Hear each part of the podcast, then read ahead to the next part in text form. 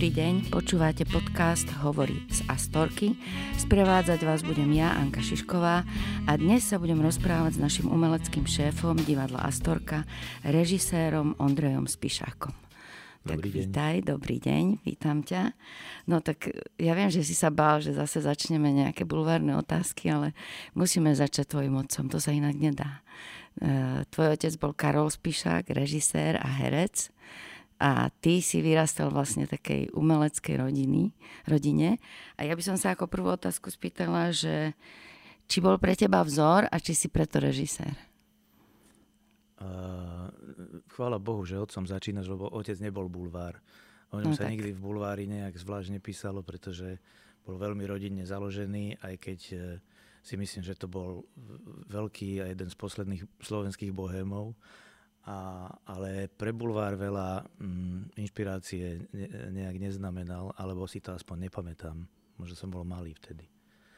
A čo sa týka toho, že či bol pre mňa vzorom, Hej, hej. určite po všetkých stránkach, a, ale stal som sa režisérom preto, ako on tvrdil, ja ho budem citovať teraz, že jeho deti sa dali na divadlo a stali sa režisérmi preto, že videli, že režisérom môže byť každý blbec, že to vôbec nie je zložité a tak sa to stalo nejako. A A ešte poviem druhú vec, No. ale to už som tiež niekde hovoril, že, to nevadí. že v podstate naplňame plán, ktorý otec si vytýčil, že e, v budúcnosti sa funkcia režisér nebude nazývať na Slovensku režisér, ale spíšák. No tak vyzerá to tak. Aj tvoj brat je režisér. A kto ešte je Bude sa umelec? pýtať, kto spíšakoval túto inscenáciu. No, po- vymenuj, kto všetko uh, v rodine je herec, režisér. Vás je strašne veľa tak takých. mám brata, ktorý je tiež režisér, mám syna, ktorý je režisér, uh, môj brat má syna, ktorý je herec a režisér, Tak. ktorý má, a tiež má manželku, ktorá je herečka, ja mám manželku, ktorá je herečka. Takže to vyzerá, že ako keby sme nič iné okrem divadla Neviete nič vlastne iné robiť. nepoznali. No. Áno, že pre nás divadlom všetko začína a končí a hotovo. Ale ja to mám podobne v rodine. Hoci ja som nevyrastala v takej rodine, ja som bola vo Vrátnej doline a moji rodičia boli chatári, takže ja nepochádzam vôbec z umeleckej rodiny. Ale moje deti už, už idú jak tvoje v týchto stopách. Hej, hej, hej. Áno, tak ja mám z z detstva také e, vôňo, takú vôňovú pamäť, že ja si naozaj pamätám z detstva vôňu zákulisia v Krajovom divadle v Nitre. A je pravda, že ja som túto vôňu už nikdy nezažil a e, už som sa pri tom pristihol, že ju nejak v divadle podvedome hľadám, ale nikdy to nie je ona. A neviem, či to je tým, že vtedy sa používali iné šminky, alebo bolo to divadlo také už toľko nánosov, vrstiev v sebe malo aj tých vôňových, že tá vôňa bola tak špecifická, že, že, že si ju z detstva viem nejak privolať, ale nestretol som Preto v chodíš po toľkých divadlách, hej? Áno, že preto hľadáš tú hľadám vôňu. túto vôňu. Áno. No a keď sme pri tom, tak my dvaja sme sa stretli vlastne v Radošínskom naivnom divadle, to bolo veľmi dávno, čo ja viem, 15 rokov alebo kedy, čo sme tam spolu robili. No a ja som ťa úplne, vždy prídem niekam a že tuto bol aj Ondrej Spišák, aj v Prahe, aj v Národnom divadle, aj v Polsku. Povedz, kde všade si bol. Až tak zase úplne všade som nebol, ale je to zo pár Ale divadiel. veľa, veľa. Zo pár divadiel na Slovensku, zo pár divadiel v Čechách a zo pár divadiel v Polsku, áno. No a Polsko je pre Slovákov, a teda aj pre mňa, aj pre ľudí, čo ťa poznajú, také tajomstvo, že vlastne my vôbec nevieme, čo tam si ty urobil. A keď ty, ja som počula, že si tam mal obrovské úspechy. Nejaké ceny si dostal. Uh, áno. No áno, tak povedz. To je zvláštne, keď to mám, keď si to tak sám skúšam zrekapitulovať, No, tak to je zvláštne, lebo ja som aj v tom Polsku vlastne mal dve etapy môjho fungovania v Polsku. Ja som tam kedysi v 90. rokoch robil e, niekoľko inscenácií v bábkových divadlách vo Varšave, v Bialystoku a v Toruni. A vo Varšave mali tie predstavenia taký úspech, že sa o mne písali ako, e, písalo sa o mne ako, že král detského divadla zo Slovenska a dokonca v nejakých oh. novinách som aj bol s takou korunou. To je krásne. A vieš, čo píšu o tebe tu? Prepač, a... po, po, dopovieš to. Ja som sa dočítala, že ty si vlastne skončil babkárskú fakultu v Prahe, hej? Ano. A napísali e, na internete, som si prečítala, že pretože mu chýbalo obcovanie s vážnymi témami, odišiel z bábkového divadla. to je len taká pikoška. Obcovanie s vážnymi témami. Tak ako to Čo bolo? si na tom je pravdy, áno, áno. To, e, vrátim sa k tomu kráľovi detského divadla, lebo e, pravda je tá, že tie predstavenia, niektoré z nich sa ešte stále hrajú, čo, e, čo, no. čo by naozaj mohlo znamenať, že e, boli nejakým spôsobom prelomové. Výnimočné. Hej. A z jednej strany som presvedčený, že kto si ako režisér nevyskúšal prácu pre deti, pre detské divadlo, tak, je, tak mu chýba nejaký rozmer. E, pretože, a, a to sa hovorí to každý, kto, kto, kto pre deti robí, tak, tak to vždy spomenie, že detský divák je veľmi úprimný a je nemilosrdný. Áno, ja som hrala a keď sa nudí, deti. tak nepredstiera, že sa nenudí. A ne, nemá potrebu týchto spoločenských e, konvencií divadelných. A práve preto ty musíš ako režisér v spolupráci s hercami samozrejme robiť všetko preto, aby sa ani sekundu nenudil, nenudil. aby všetkému rozumel, aby ho to bavilo a aby s tým príbehom išiel od začiatku do konca. Ja si myslím, že to je obrovská škola aj pre činoherných režisérov, ale je pravda, že sú isté témy, ktoré do detského divadla jednoducho nemáš šancu e, dostať. Dospelácké mhm. témy mm-hmm. jednoducho e, do detského divadla môžeš prepašovať ako pikošky pre rodičov, ktorí prídu s deťmi do hľadiska, ale, a, ale aby bola tá téma témou, o, ktoré, o ktorej sa hrá, tak to, tak to nie je. No. Čiže tieto obmedzenia detské divadlo má a na tej vete vlastne toto je pravda. Hej. Že pokiaľ chce človek k nejakým zásadnejším veciam niečo zásadné povedať, tak e, musí robiť aj divadlo pre dospelých. Ja som bola v divadle, v detskom divadle v Trnave, ktoré robilo aj večerné inscenácie, ale aj rozprávky. No, takže to poznáš. Je to no, tak... vieš, ono pre režisera to je pekné, ako to je tá tvorba, vlastne ja som strašne rada skúšala rozprávky, lebo tam sú neobmedzené možnosti a fantázia a potom ma to bavilo tak rok hrať jednu rozprávku, ale keď sme hrali aj 7 rokov jednu rozprávku a v piatok dvakrát, v sobotu dvakrát, v nedelu dvakrát to isté, ja som bola úplne No potom som sa už vyvarovala, že ro- rozprávku áno, ale iba niekedy, lebo to, to bolo šialené tie deti, keď sa rozbláznili a udržať ich vlastne, aby sa, aby aj počúvali, aj sa smiali. To je veľmi ťažké pre hercov. Ver tomu, že to je ťažké. Viem. Strašne viem, namáhavé. Ja to, Úplne ja to, som bola zničená, keď som ja skončila. o tom nemusíš presvedčať, lebo ja mám fakt bohatú skúsenosť z práce pre deti. Uh... No a potom si išiel do Radošinského divadla, hej? Alebo čo, čo nasledovalo po... Neviem presne tú chronológiu, išlo, tak... ale e, myslím si, že najskôr nejak vzniklo divadlo Teatro Tatro ešte v 90. roku. Aha.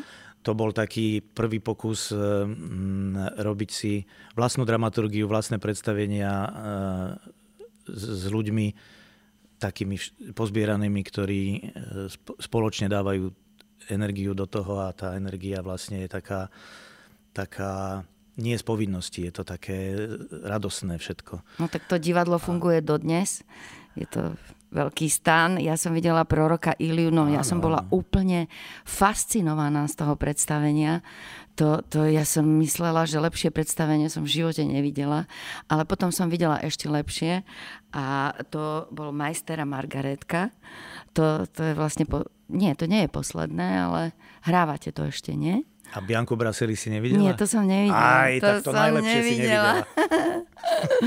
Ale tak to je taký, ja neviem, či to robí ten priestor, alebo, alebo to sú tie tvoje úpravy, uh, že ako, ako vieš poňať celé to dielo tam. No pre mňa to je vždy niečo výnimočné. Že v, čo, v čom myslíš, že to je také, že, že to ľudí strašne baví sa pozerať v tom stane na vás?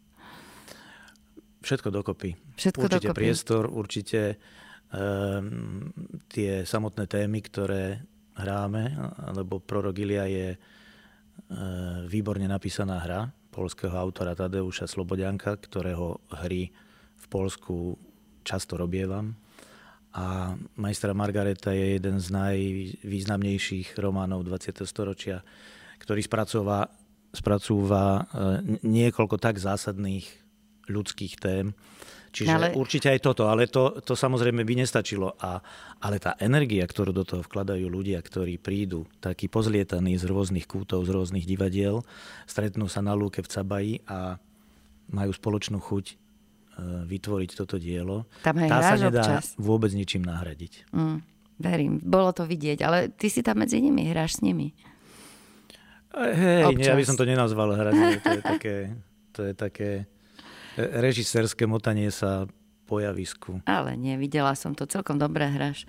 Ale povedz mi, že ako si mal uh, metódu spracovania toho majstra Margarety, lebo to je asi najťažšie dielo na spracovanie, na dramatizáciu, že, že geniálne si to spracoval, že vlastne celý ten výcud tam bol, lebo ja som to videla aj v televízii, aj kade tade a vždycky to bola iba taká, uh, taká nejaká napodobenina, ale nepodarila sa tá atmosféra tak dokonale ako vám.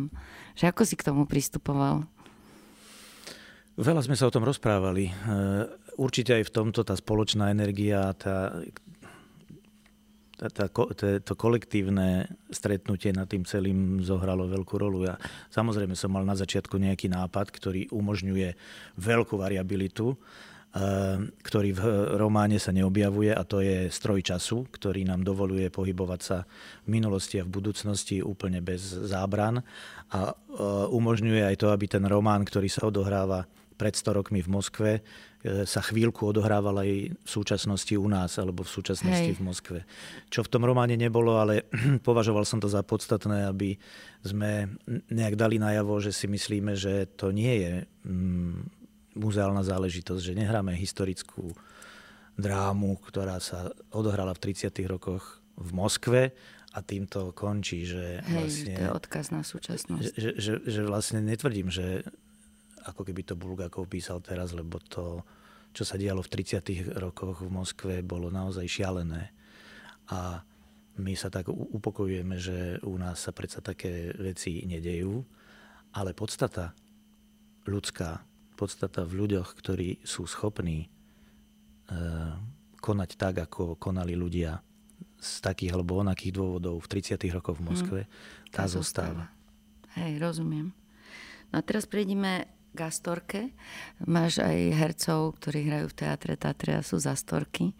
A tak prirodzene zrazu si u nás ako umelecký šéf, lebo e, my sme ťa tak obdivovali a strašne sme si, aj my, čo nehráme v teatre Tatre, sme si želali, aby si prišiel k nám a robil s nami. E, ako vnímaš Astorku, alebo ako si ju vnímal, keď si sem prišiel?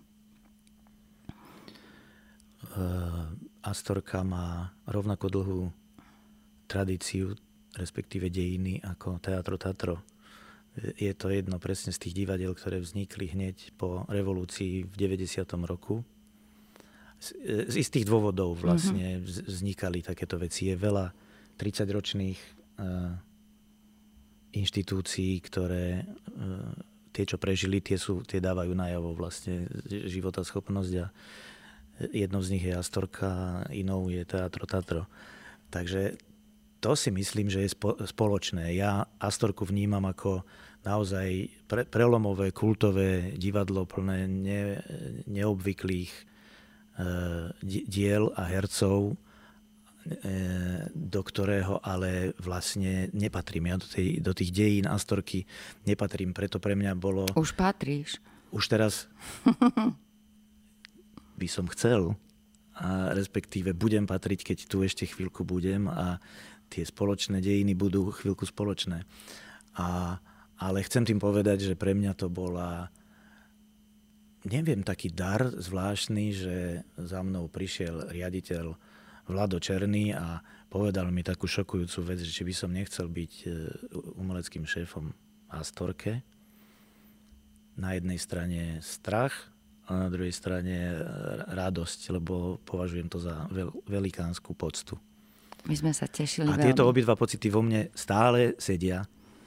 Uh, takže uh, myslím si, že to ešte chce. zo pár predstavení, čo? ktoré tu budem režírovať. Mali sme tu uh, akože viacej ľudí, čo boli umeleckí šéfi, šéfovi, alebo to niekam viedli, alebo máme tu režisérov, ktorí k nám pravidelne chodia. A myslím, že môžem hovoriť za všetkých mojich hereckých kolegov, že sem patríš určite sem patríš a režiroval si tu už aj predtým, než si bol umelecký šéf, takže uh, to bola taká istota, že keď sem prídeš, tak určite si budeme rozumieť a zatiaľ, čo sme spolu urobili, pohľad z mosta napríklad, e, je predstavenie, čo malo v oktobri premiéru, tak malo výborné kritiky a ja to veľmi rada hrám. Myslím, že sme si sadli. Hej, to, strašne sa teším, že to takto vnímate. Že to a, dobre dopadlo. A, a ja sa tu veľmi dobre cítim ale chcem tým povedať, že strach stále vo mne niekde sedí, pretože naviazať na tú slávnu éru Astorky vonkoncom nie je také ľahké, lebo Astorka bola vždy považovaná za, za kultové divadlo. Hej, už Korzo. Už ano. Korzo bola. A, áno, a ešte na tradícii Korza vlastne no, bola no. E, vzniknutá, takže e, vytvoriť pokračovanie tohto kultu je ťažké. Ale tak do, to je pekné, že to bereš tak zodpovedne. To sa mi páči. A povedz, čo teraz u nás robíš. Porozprávaj o novej hre. Čo skúšaš? Skúšame hru Malér od švajčiarského autora Friedricha Direnmata. Skúšame ju v podstate nečakane, pretože e, epidémia e, nám trošičku prekazila plány, ktoré sme pôvodne mali. Ja myslím, že s týmto sa potýkajú všetky divadlá na Slovensku, nie len na Slovensku, asi na celom svete. Hmm. My sme kvôli tomu, aby, aby sme mohli pracovať ďalej a aby zároveň sa nekoncentrovalo v jednej chvíli u nás v divadle veľké množstvo ľudí, tak sme museli plánované hry presunúť na neskôr, pretože všetky boli s veľkým obsadením a miesto toho naplánovať dve malé hry. Takže malér, ktorý skúšame teraz, je malá hra pre 5 ľudí, odohráva sa za jedným stolom, veľmi veľa sa tam je veľmi veľa vína sa tam vypije. To sa herci tešia. Ale no, veľmi nie, pretože je to zároveň groteská a štilizovaná záležitosť, takže my celý čas jeme, ale iba predstierame, že jeme. Aha. Čiže taniere sú prázdne. Nebude tam naozaj sú, jedlo. Nie, poháre sú, nalievame si vzduch a veľmi ho vychutnávame, čiže vlastne si myslím, že je to pre hercov o to ťažšie. Hej, hej, to áno. Ale nie je to samozrejme Musí o jedle. pamätať, je to, čo už zjedol. Je to hra z prostredia justície, z prostredia právnického, čo, čo si myslím, že je prostredie, ktoré momentálne na Slovensku eh, keď odhľadneme od epidémie, je druhá najviac, to určite. najviac traktovaná eh, téma a najviac sa v tej oblasti eh, súdnictva divného na Slovensku deje, čiže je to veľmi aktuálne. Ukazuje sa, že všetko, čo tam hovoríme, je mm, ľahko ako, akoby preložiteľné do, do dnešnej doby. dnešnej doby na Slovensku. Hej. A, a rozpráva sa tam o, o tom, že mm, čo je vina, čo je nevina, e, kto sa má cítiť a za čo vinný a kto má právo súdiť No, to sa hodí aj na dnešnú vynášať, politiku. Vynášať spravodlivosť, áno. Ja uh, teraz tak inak začnem, že mňa na divadle, alebo v divadle, alebo pri predstavení vlastne najviac baví ten prítomný okamih čo vlastne nie je možné uh, vo filme alebo uh, ja neviem, e, v nejakých seriáloch, v televízii, e, že vlastne to, že tu sedia diváci a že ja práve teraz v tomto okamihu niečo hrám a ja to považujem za pravdu a tomu absolútne verím, takže presvedčím o tom aj divákov a vznikne taký, ja to ani neviem pomenovať, taký zaujímavý, pravdivý okamih spoločného prežívania, alebo ako by som to povedala. A to ma vlastne na tom, na tom divadle baví najviac. Čo je vlastne nepolapiteľné. A ja by som chcela, že čo teba baví najviac? Že či vnímaš tento, keď sa pozeráš na nás, že na predstavenie, ktoré si vytvoril, že, že či to vnímaš tiež takto, ako, ako takú nejakú uh, pravd, nejaké pravdy vyslovené alebo niečo, čo uh, vlastne ja ani nevymyslím, ale autor za mňa vymyslí a zrazu to funguje a ľuďom sa niečo pripomenie alebo sa tam nájdu, nájdu svoje životy, nájdu nejaké riešenia vo svojich životoch. To mi veľa ľudí porozprávalo, že im pomohlo nejaké predstavenie. Že ako, ako ty vnímaš divadlo, že čo, čo ťa na tom najviac baví? Hej, no to, toto, čo si povedala, by malo platiť pre vlastne všetky druhy umenia. Pokiaľ e, niekto číta dobrú knihu, tak sa e, na ňu vždy pozera optikou samého seba a, uh-huh. alebo svojho momentálneho rozpoloženia problémov, ktorými žije a, a v tej knihe a tá kniha ho osloví tým jazykom, e, tým jeho jazykom, alebo obraz, alebo hudba. U divadla je to vlastne najkonkrétnejšie, pretože v divadle sa vizualizujú príbehy a človek naozaj sa môže pozerať na, na druhých, ktorí hrajú e, niečo, čo môže vyzerať ako skutočnosť. A, a, ale máš pravdu, že divadlo je veľmi pominutelné a to, čo sa odohrá dnes v divadle, nemusí sa vonkoncom zopakovať zajtra to je možno, že trošku aj dôvod, prečo ja sa tak ťažko si predstavujem v týchto časoch epidémie vlastne fungovanie divadla bez divákov. Veľa sa o tom rozpráva, o divadle online, o divadle hey, streamovanom. Ja, ja, to neuznávam, mne a, sa to... Tam, tam je to čaro vlastne zrušené toto. No. A fakt je ten, že to stretnutie živého diváka s živým hercom sa nedá vôbec ničím nahradiť. A keď to, ty si povedala, že to ťa najviac... To ma najviac baví. To ťa najviac baví, Hej. ale to je aj podstata divadla, myslím si. Lebo napríklad ja, môj muž, režisér filmový, tak ten moc neuznával divadlo a strašne bol nahnevaný, že mu stále herci utekajú z natáčania do divadla. A že čo to divadlo, však to odohrajú a zmizne a e, tuto zostanú v tom filme na plátne no celý, celé veky, že si to môžu, že to má oveľa väčšiu hodnotu, ma presviečal. Ale potom ma pozval na dobrú večeru a ja mu hovorím, no dobre, a toto nie je zážitok, si to zjedol. Tak si to zapamätáš, ale máš ten zážitok, ktorý zostane v tebe. A film je ako taký, taký starožitný nábytok, ktorý postavíš a zostane, ale aj tá dobrá večera má, má svoje kúzlo, alebo ten okamih prítomný. Áno, áno, áno. Divadlo by malo nechať, zanechať stopu v divákovi, ktorý sedí v hľadisku a, a e, na druhý deň môže zanechať v inom divákovi úplne inú stopu. Hej. To si myslím, že je podstata divadla, a, a, ale pokiaľ by som sa mal vrátiť k tomu, že čo mňa najviac baví v divadle, tak je to vždy e, väčšinou to, čo ma prekvapí. E, lebo jedna vec je, že v divadle sa najprv musí veľa skúšať, aby sa Hej. to potom mohlo hrať. E, to samotné hranie, to je jedna etapa a to, čo je predtým, to je iná etapa. To skúšanie je niekedy strašne náročné, pretože človek s nejakou predstavou začína skúšať tá predstava sa môže a nemusí naplňať. Niekedy vlastne sa človek môže aj rozkrájať a stále to nie je to, čo od toho očakával. Uh-huh. A niekedy tá cesta je naozaj ťažká. Ty ako herečka to predsa musíš veľmi dobre Ale vieš, čo je zaujímavé? Že vlastne Uh, však som žila s nejakými režisérmi, tak viem, že, alebo viem, ako, čo sa učí moja dcera v škole, sa nikdy neučila prácu s hercami. Lebo vyučovali ťa na škole, ako má režisér pracovať s hercami? Je taký predmet? Uh, ja som taký predmet nemal. No veď jo, nie je. A to je strašne dôležité a podstatné, že vlastne uh, ten režisér dostane všelijakých hercov a musí aj z iných typov alebo z nejakých menej šikovných alebo čo sa menej hodia a musí zvoliť nejaký nejaký dobrý prístup, aby to z toho herca dostal, nie?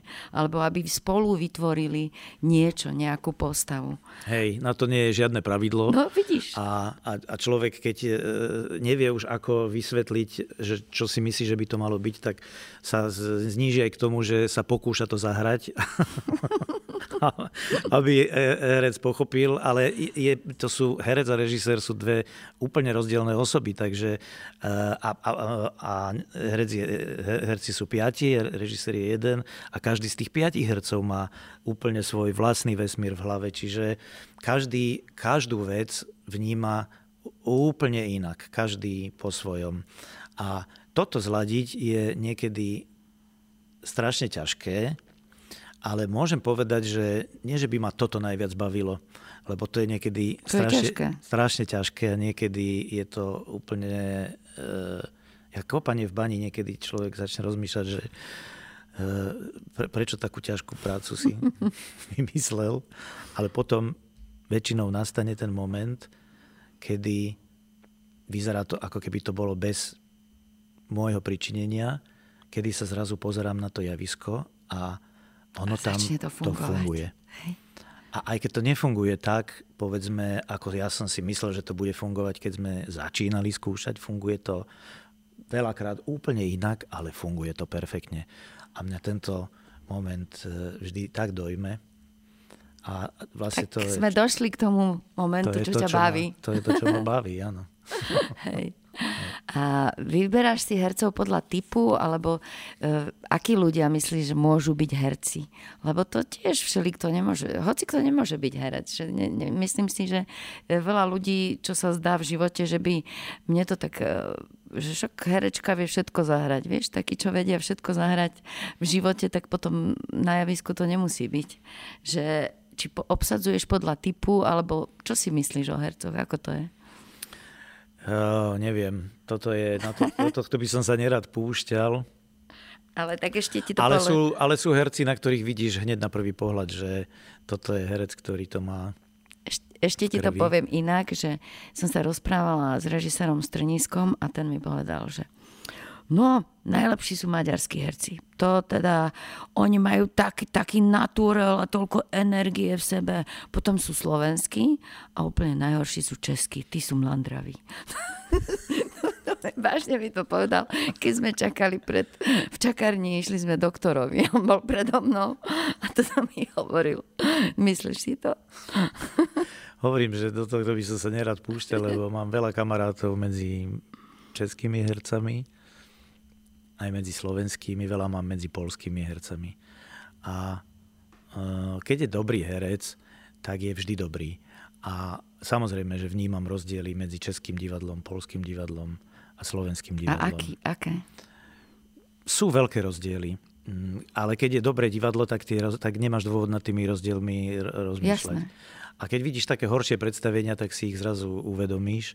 A e, akože keď mám byť úprimný, tak keď vidím dobré divadlo, veľmi dobré divadlo, tak mám najradšej to slovenské.